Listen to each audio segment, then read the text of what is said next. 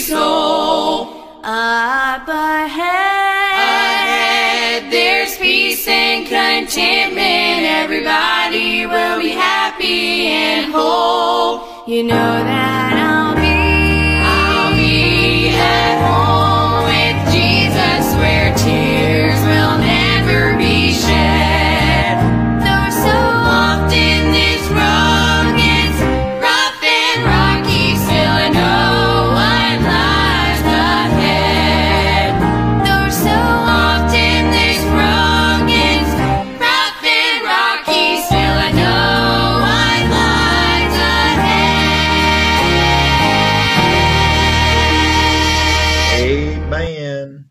appreciate you being here this morning. Welcome to the Bethel Baptist Bible Devotion Time. I'm glad that He knows what lies ahead, and because He knows, He's revealed it to us through His precious Word. And I'm glad and thankful one of these days we're going to a better home and a wonderful place called heaven. Those of us who know Jesus as our Lord and Savior. We're continuing our study in Mark chapter number 14 today. Uh, we're looking at the trial of Jesus. Now we know this trial was a mockery. It was really an illegal trial, if you will, for several reasons that we have already seen. First of all, the illegal witnesses that were brought in that gave false testimony and they lied about Jesus and they made up stories that they could not even agree upon. And then also they did that under the cover of darkness. And then they also used methods that were not the typical way of handling these trials. And so we find that it was an illegal trial.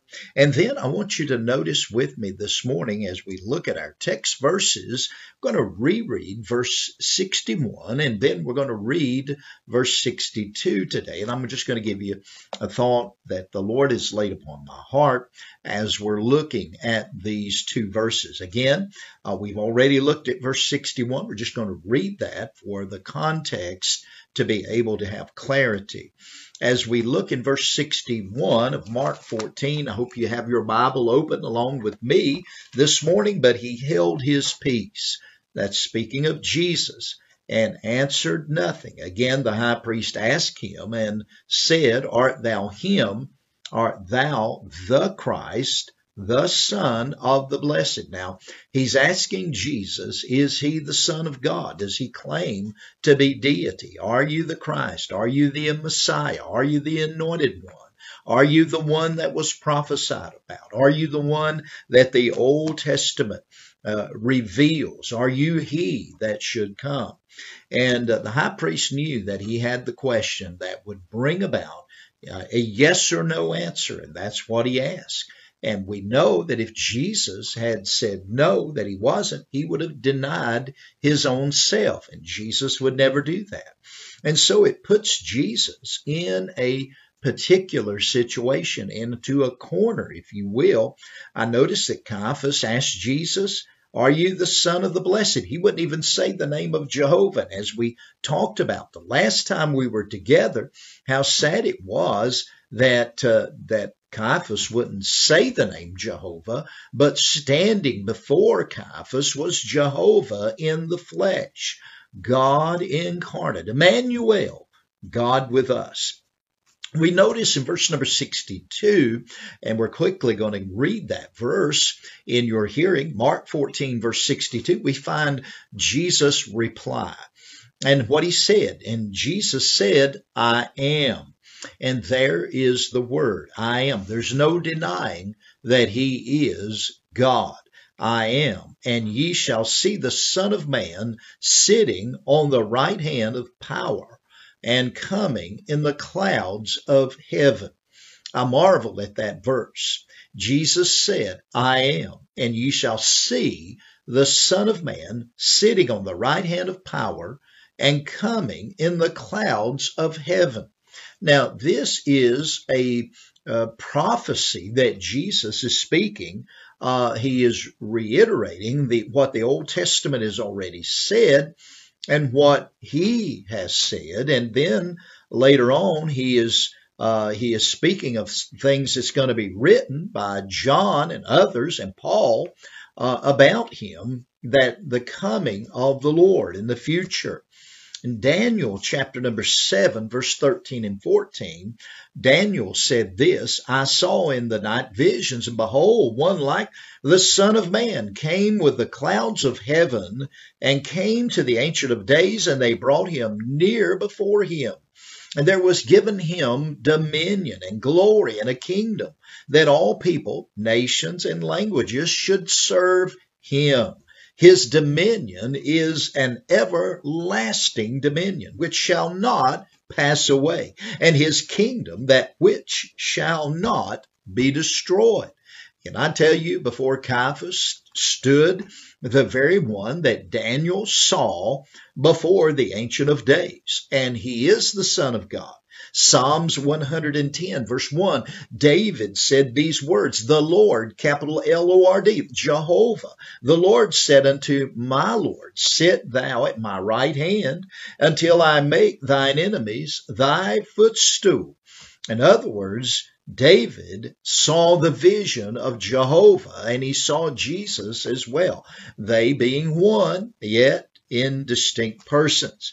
In Acts chapter number 1, verse number 9, the Bible says, And when he had spoken these things while they beheld, he was taken up. Now, Jesus had already died and been buried and arose from the grave in 40 days had transpired between the time of Christ's death and burial and resurrection, and now he's standing on the Mount of Olives and, and he is being taken up from the mount.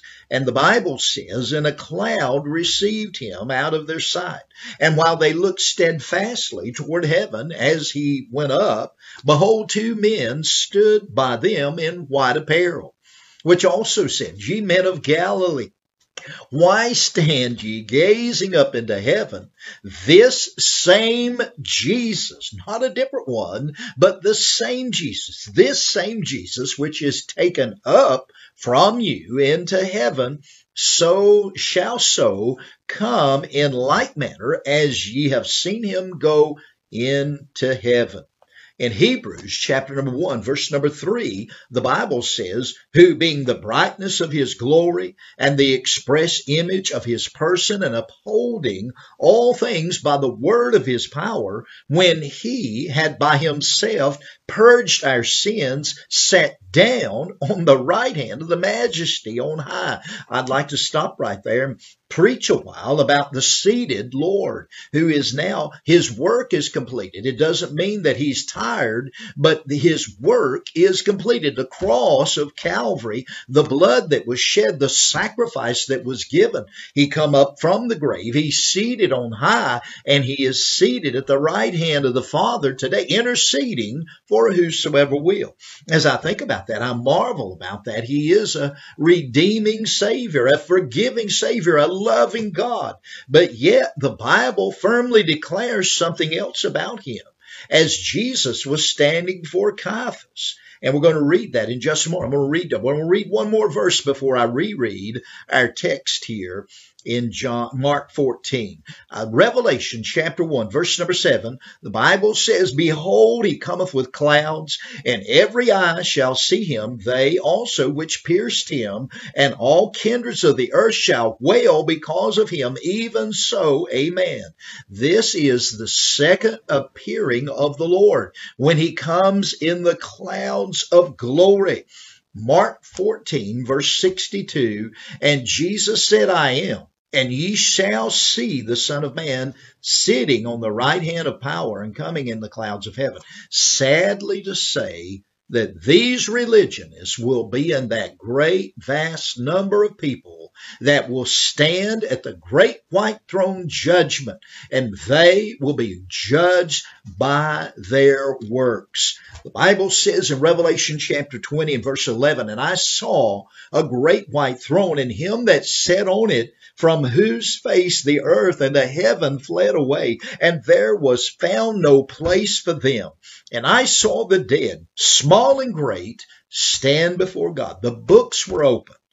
and another book was opened, which is the book of life. Listen carefully. And the dead were judged out of those things which were written in the books according to their works. And the sea gave up the dead which were in it, and death and hell delivered up the dead which were in them, and they were judged every man according to their works. And death and hell were cast into the lake of fire. This is the second death. And whosoever was not found written in the book of life was cast into the lake of fire. Can I tell you, Jesus said, Verily, verily, I say unto thee, ye must be born again. You got to be saved to go to heaven. You must trust Christ. You must repent of your sins. You must ask Him to save you. You must believe that the Lord Jesus died for you, that He come up out of the grave. He's alive today. You put your faith in what He did for you and I on Calvary when He paid our sin debt. And you ask Him to forgive you and save you and cleanse you and make you a child of God. And if you'll do that, your name will be recorded in the Lamb's Book of Life. I'm sad to say that religion alone won't save you. If religion alone could save, then the Jewish race and the priesthood could have saved all of those people. But Caiaphas himself, it probably, very likely, will be in that number that will stand before the Lord on that great day of judgment called the Great White Throne. Can I tell you, we need to have a burden for our lost loved ones in the hour in which we live with all the things going on in the world. The rapture of the church is the next prophetic event to take place. And we need to be ready because the rapture comes without signs. We are seeing today the things going on in Israel and other places in the world that's going to lead to the second return of Christ. And I believe that. But the rapture will happen seven years before the great tribulation begins. So it could happen today. Who do you know that needs Jesus? We need to tell them that Jesus loves them. Tell them that Jesus will forgive them. He is the way, the truth, and the life. And Jesus himself said, No man cometh unto the Father but by me. There is only one way to heaven, and it is through faith in the death, burial, and resurrection of the Lord Jesus Christ. I hope and pray that you know him. I hope and pray today if you don't know him, that today would be your day of salvation. Repent and believe and receive. You can do that today. Admit you're a sinner. Believe the Lord Jesus died for you and confess to him and he'll save your soul. Call out to him while he's near and while he's close at hand. Amen. He could come today. We need to repent if we're not saved. May the Lord bless you today. Lord willing, we'll be back again for another Bethel Baptist Bible devotion time. Until then, this is Pastor Donnie Shumate of the Bethel Baptist Church here in North Wilkesboro, North Carolina, bidding you a great day. God bless you is our prayer. Bye bye.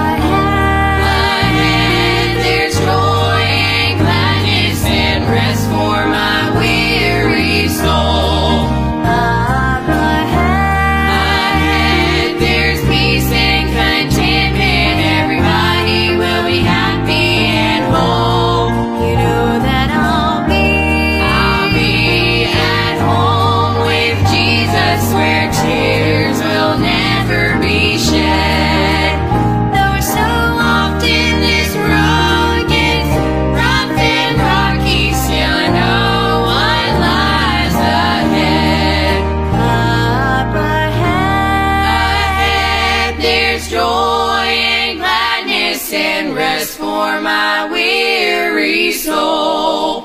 up ahead, Ahead there's peace and contentment. Everybody will be happy and whole. you know that